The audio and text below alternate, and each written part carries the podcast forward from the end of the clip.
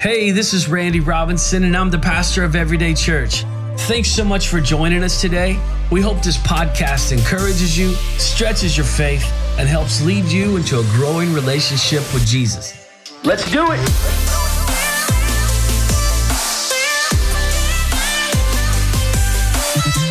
And we pray for this service, God. Thank you for being here in a tangible way. I pray, God, that as we start a new series today, that you would truly fan the flame inside of all of our hearts. And God, just as the apostles prayed in the New Testament, I close now with their words. Now, Lord, enable your servant to speak your word with great boldness. Stretch out your hand to heal and perform signs and wonders through the name of your holy servant, Jesus. Amen. Today we are beginning a new series called Fan the Flame.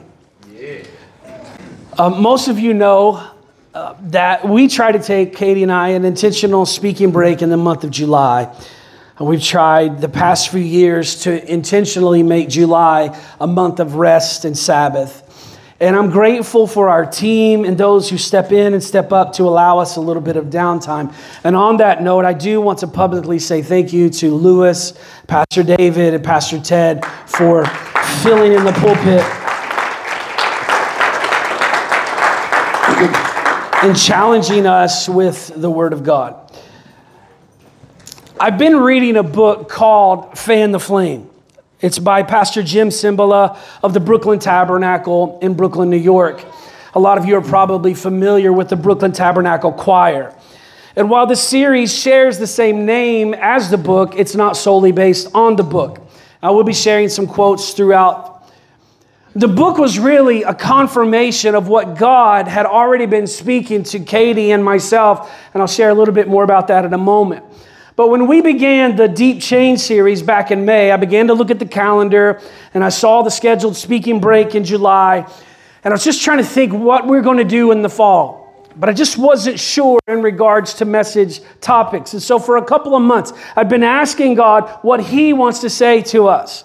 There's no shortage of sermon ideas. There's no shortage of subjects that could be and possibly should be talked about. But as I've said before, we're not really interested in another good idea. We really want a God idea. And I want you to know that I'm committed to doing my best to bring spirit led, spirit empowered prophetic messages to this body. Our mission as a church is to lead everyday people into a growing relationship with Jesus. But the responsibility to grow spiritually doesn't only lie with us as leaders, it also lies with all of us on a personal level. James, the brother of Jesus, put it this way Do not merely listen to the word and so deceive yourselves. Do what it says. So, as I sat at my desk and I prayed and I began to type, I thought to myself, well, this is already beginning with a heavier tone than I would have liked. I wanted my first Sunday back in the saddle to be light and jovial and full of bad jokes. but God has separately, yet simultaneously, doing something inside of Katie and myself. Her and I don't enjoy the same types of input. I enjoy podcasts, she doesn't. I want music playing all of the time, she doesn't. I don't particularly care for the style of books that she reads. She doesn't particularly care for the style of books that I read. I enjoy audio books. She can't stand them. But over the past few months, it seems though, as though, even though our inputs are from different sources and styles, that the theme of what the Holy Spirit is saying to us is the same. And I speak for both of us when I say that we are not interested in church as usual. Over the next few months, the physical location of our church is literally changing. And there will be a lot of focus on paint and colors and renovations and sound and lighting and space for kids and landscaping and all the things. And we're discussing right now the programs that will possibly be added as God begins to raise up leaders to fill the needs that we're about to have. Jim Cymbala in his book said something in regards to programs that I thought was insightful. Never forget that God uses people, not programs, to bring about his kingdom on earth. Continuing the quote God has never sought clever methods or techniques to get his work done. But today's church is looking more and more like corporate America, reducing every activity to a method or formula or a marketing design for our brand. And the truth is, God doesn't use formulas or methods, He uses people. He uses frail people. He uses simple people, sinful people. And I would add to that, everyday people. Why? Because that's all He has. End quote. It would be a shame for us to spend the next three months renovating an older facility and neglect to understand that God is also inviting us to a renovation of the heart. I know we spent all of last year off and on as our theme was renew, talking about how the word renew from Romans 12 2 means renovation and how Paul calls us to renew our minds. And while we absolutely need a renovation of thought, it's not an either or, it's a both and. We also need a renovation of the heart. How quickly we forget and how eager we are to move on when things get difficult. In 2020, the world changed. The crisis of COVID was an accelerant to a fire that was already beginning to burn waning church attendance, apathy toward Christ, racial tension, political strain, sexual identity crises were all trending slowly and steadily up and to the right. And the pandemic was like pouring gas on an open flame. But we were all, myself included, so quick to want to get back to normal that we've neglected to see that the world around us has really changed. And whether we like it or not, or want to admit it or not, our hearts have been affected. A recent Gallup poll found that for the first time since they began polling in the 1930s, that the number of, of Americans who describe themselves as affiliated with the church, synagogue, or mosque has fallen below 50%. First time in almost 100 years. One study shows that only about one third of Americans attend regular church service every or almost every week. And more than 50% say they attend seldom or never. Now, what's worse still, according to the Barna Group, 1,500 pastors leave the ministry every month. Half of the pastors polled said they would leave the ministry if they had another way to make a living. And over 80% of those polled of the clergy spouses said they want their spouse to leave the ministry. There's no wonder why church attendance and fervency of Christians all over America is waning. When those in the pulpit have lost their fire, how can we expect those in the pew to be any different? And while the flames of culture seem to have grown around us into a full blown wildfire that cannot be contained, controlled, or put out, I think that God is calling us to fan into flame the embers of our hearts that once burned so bright. Most of you have heard people say or said something like this yourself it's time to fight fire with fire. And generally, when we say that, it's in retaliation it's a retaliation to an attack of some kind. And often it's in regards to tactics that I may not have normally utilized. Right? So maybe you're normally a rule follower, but someone attacks and continues to beat you in some way by breaking the rules. And so you decide to fight fire with fire. Well, if they can break the rules, why can't I? If they can use unethical tactics, why can't I fight fire with fire? But fighting fire with fire is more than a saying or an idiom. Did anybody watch the movie in 2017 called Only the Brave? Only the brave one did.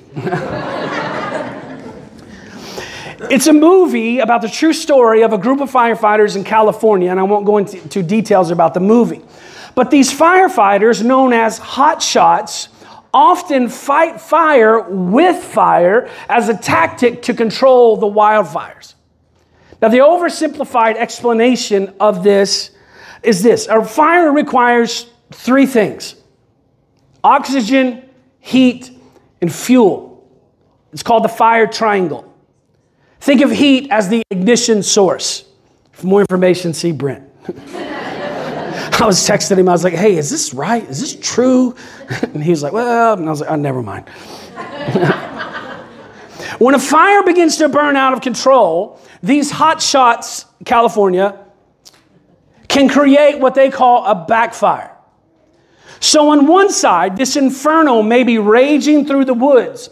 And on the other side, these hot shots are doing a backfire for the purpose of burning up all the fuel that the larger fire will need as it moves through the woods. So, in theory, when the larger fire makes it to the place where the backfire has already been lit, the fuel has already been eliminated and the fire will stop spreading. And we see that in our own backyard. How many of you have heard the term controlled burn? Or you've driven through the forest on the way to the beach and you saw a fire, you're like, what's going on? just a little fire kind of burning or whatever. Essentially, what's happening during a controlled burn is the elimination of fuel for a wildfire. And so, if a random strike of lightning or a cigarette butt gets flipped out of a window, if there's been a controlled burn, then the fuel has already been burned up. And so, there's nothing for it. There's no underlying brush in those other fuel sources. And so, the fire, again, in theory, doesn't spread. Now, what does this have to do with anything? We're looking at a culture that seems to be burning out of control. And the church has become reactionary. Everything that happens in culture that's contrary to God's word stirs up reaction. Instead of prophetically anticipating or prayerfully responding, we're out here irrationally reacting. And it appears to me that we're trying to fight fire with fire, but incorrectly. We're using the retaliation model. The, if you can use those tactics, then so can I. That's what we will do also. But I wonder if the problem is simply that we've lost our own fire. We have this major, out of control wildfire burning around us. But because there's no fire of God burning in our own hearts, we cannot properly fight fire with fire. Continuing with this metaphor, I want you to think of people as the fuel element of the fire triangle. So rather than using the same tactics as those outside of the faith use, maybe we should begin like the hot shots lighting backfires. Meaning that if there's a raging cultural fire that's spreading to more and more people, we need to get to the other side of that and begin to burn the fuel first. We need to begin to reach as many people as we possibly can before the raging fire overtakes. Because if we can eliminate the fuel, then the raging fire will eventually die down. Now, I know that talking about reaching people is easier said than done.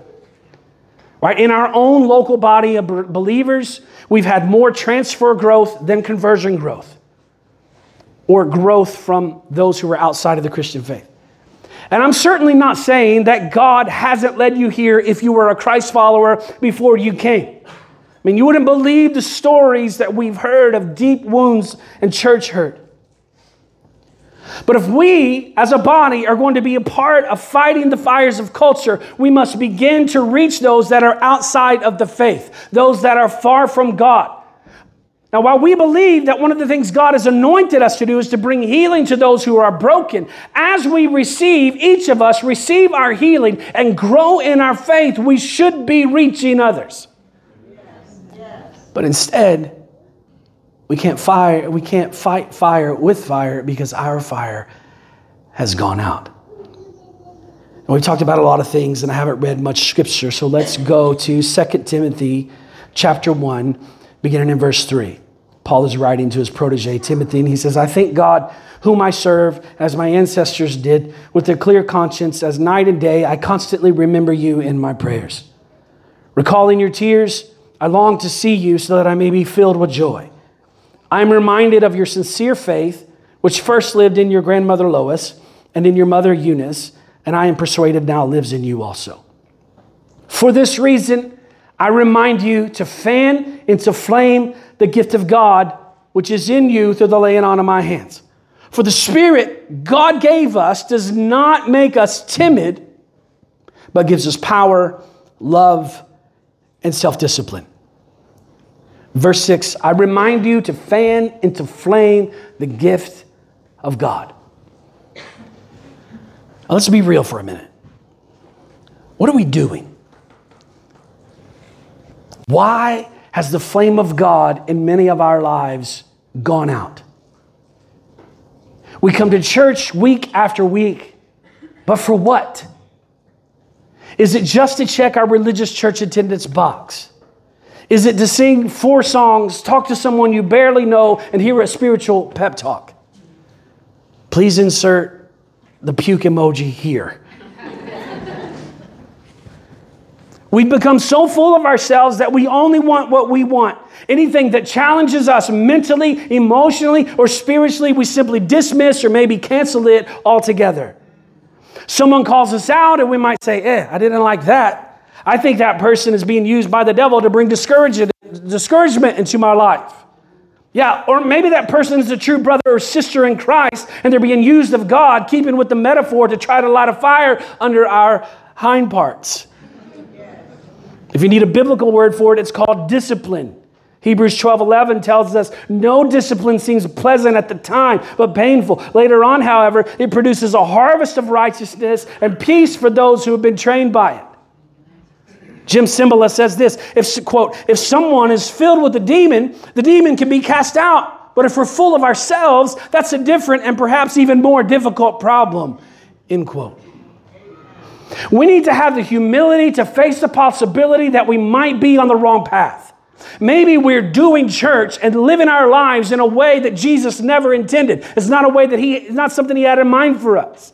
We have to have the courage to face the scoreboard. There's a difference in faith and fantasy. Statistically, Christians are leaving American churches and leaders are losing heart and leaving the ministry. Something is obviously wrong. We've lost our fire. We've lost our zeal. We've lost our passion. We care more about me and mine, and that's all.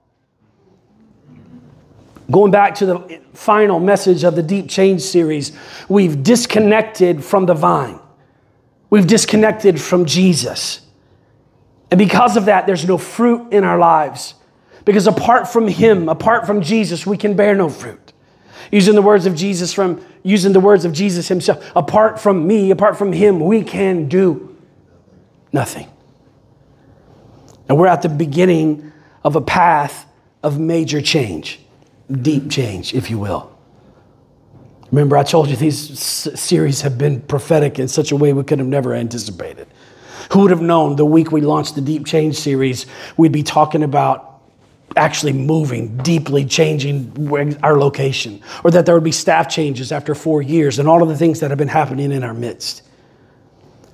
And as we approached to this facility situation, I wondered should I do a series on vision? Should I cast vision? Should I rally the troops? And I think there will be a time for that. God is entrusting us with a larger location for a reason. But if all we do is change the aesthetics of a building, then we fail. Look at the words of Paul in his letter to the Corinthian church. 1 Corinthians chapter 3, beginning in verse 10. By the grace God has given me, I laid a foundation as a wise builder, and someone else is building on it. That's what we just prayed about. But each one should build with care. No one can lay a foundation other than the one already laid, which is Jesus Christ.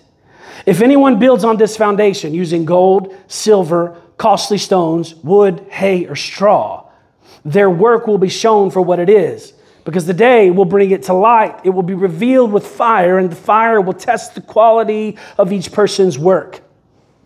In other words, if anyone tries to build a foundation without Jesus, using new paint, and sound and lights and fog machines and new flooring and new kids' space and programs, then all of their work will burn up. So rather than rallying the troops, rather than casting vision for the future, I'm calling us to return to the vine. I'm calling us to return to Jesus as our first love. I'm calling us to fan into flame the gift of God that's on the inside.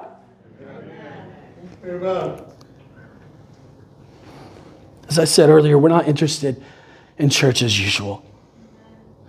We've lost our fire because we've gotten away from the basics. We've moved away from the foundational principles that we already know work. We've gotten away from the simplicity of prayer and Bible reading and worship, and we've moved into an era of entertainment. And listen, I don't think there's anything inherently wrong with entertainment. I don't think there's anything inherently wrong with moving lights and fog machines. I don't think there's anything inherently wrong with using games, events, and programs to draw people to church. But none of that can be the foundation. If the foundation isn't Jesus, then everything we do will burn up. I don't know about you, but I'd rather have the fire burn on the inside than the outside. In other words, I'd rather we allow the Holy Spirit to help us discern when our motives, methods, and programs are superseding our passion for Christ. I'd rather have the fire of God from the inside say, hey, you're getting things a little bit out of order here, than to keep plowing forward and have the fire of God from the outside burn up everything that we thought we were doing for Him. Now, let me say to you, if I haven't challenged you to fall more in love with Jesus, I'm sorry. If I have ever made everyday church feel like more of a production than about Jesus, I'm sorry. If I have ever used this platform to draw attention to myself and not to Jesus, I'm sorry. I don't know a lot of things. I'm not a biblical scholar. I'm not a theologian. I don't even have a master's degree in church leadership. But I know this as long as we keep Jesus at the center of everything we do, individually and corporately, then one day we will hear those coveted words Well done, thy good and faithful servant. Let's recapture the awe and wonder for Jesus. Let's return to our first love. Let's fan into flame the gift of God that's inside each of us. And let's begin to fight fire with fire by snatching the fuel, the people, out of harm's way of the cultural inferno that's blazing all around us. Let's repent of our sin, spend time with God, and see what He will do through us. D.L. Moody is, is quoted as saying, quote, the world has yet to see what God will do with a man fully consecrated to him. By God's help, I aim to be that man. Let's fan the flame. Two of my favorite times of year are the fall, back to school season, and the new year. Both are a moment for evaluation and a fresh start. Summer is ending, vacations are over for the most part, and routine is returning. We cannot fan the flame only on Sunday morning. And if God does something supernatural in our hearts in a moment of corporate worship or prayer, or during a moment of surrender at the altar, the flame that's ignited cannot be sustained without regular routine of spending time with God. I know that the school season doesn't affect everyone in the room the same way. But there's a high percentage of people whose routine is already naturally changing. And I'm asking you to consider making time with God part of that changing routine. While I was looking for that quote by D.L. Moody, I came across this list of a lot of his famous quotes that I hadn't heard of. And there was another one that seemed to sum up where I think that God wants to take us. It says this quote, I firmly believe that the moment our hearts are emptied of selfishness and ambition and self seeking and everything that is contrary to God's law, that the Holy Spirit will come and fill every corner of our hearts.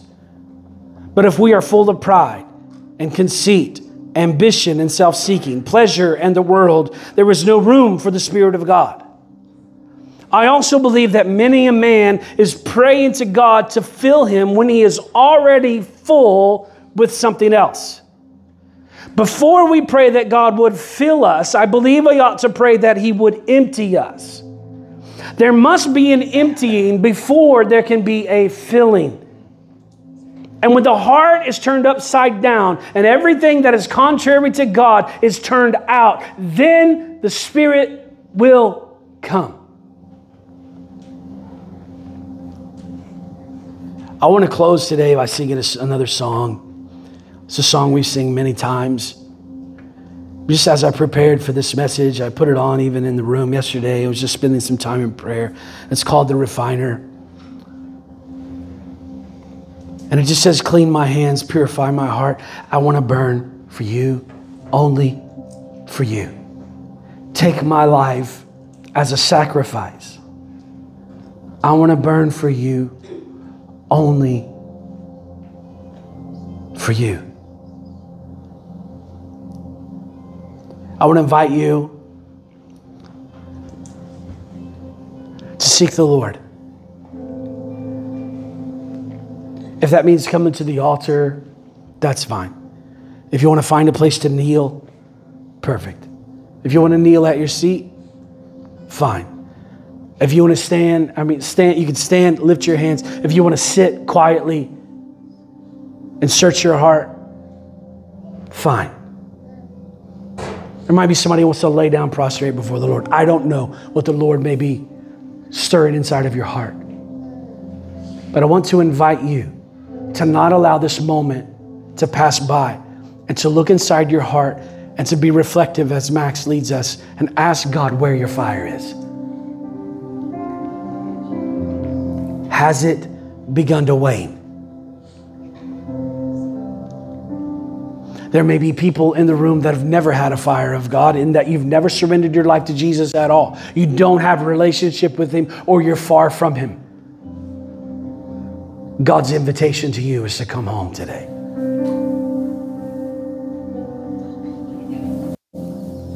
I invite you to worship just for a moment and not just worship and don't just spectate.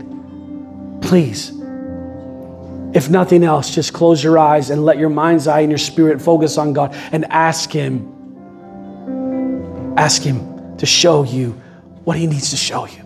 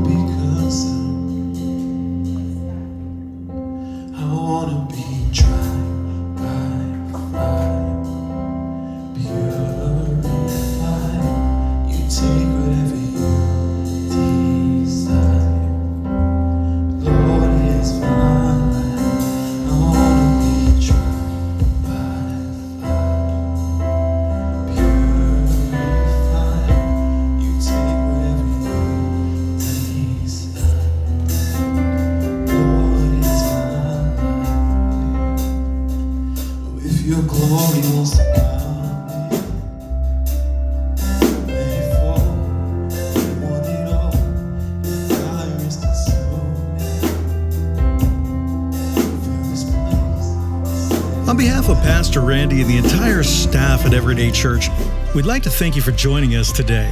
For more information on the church, please visit us at everydaychurch.xyz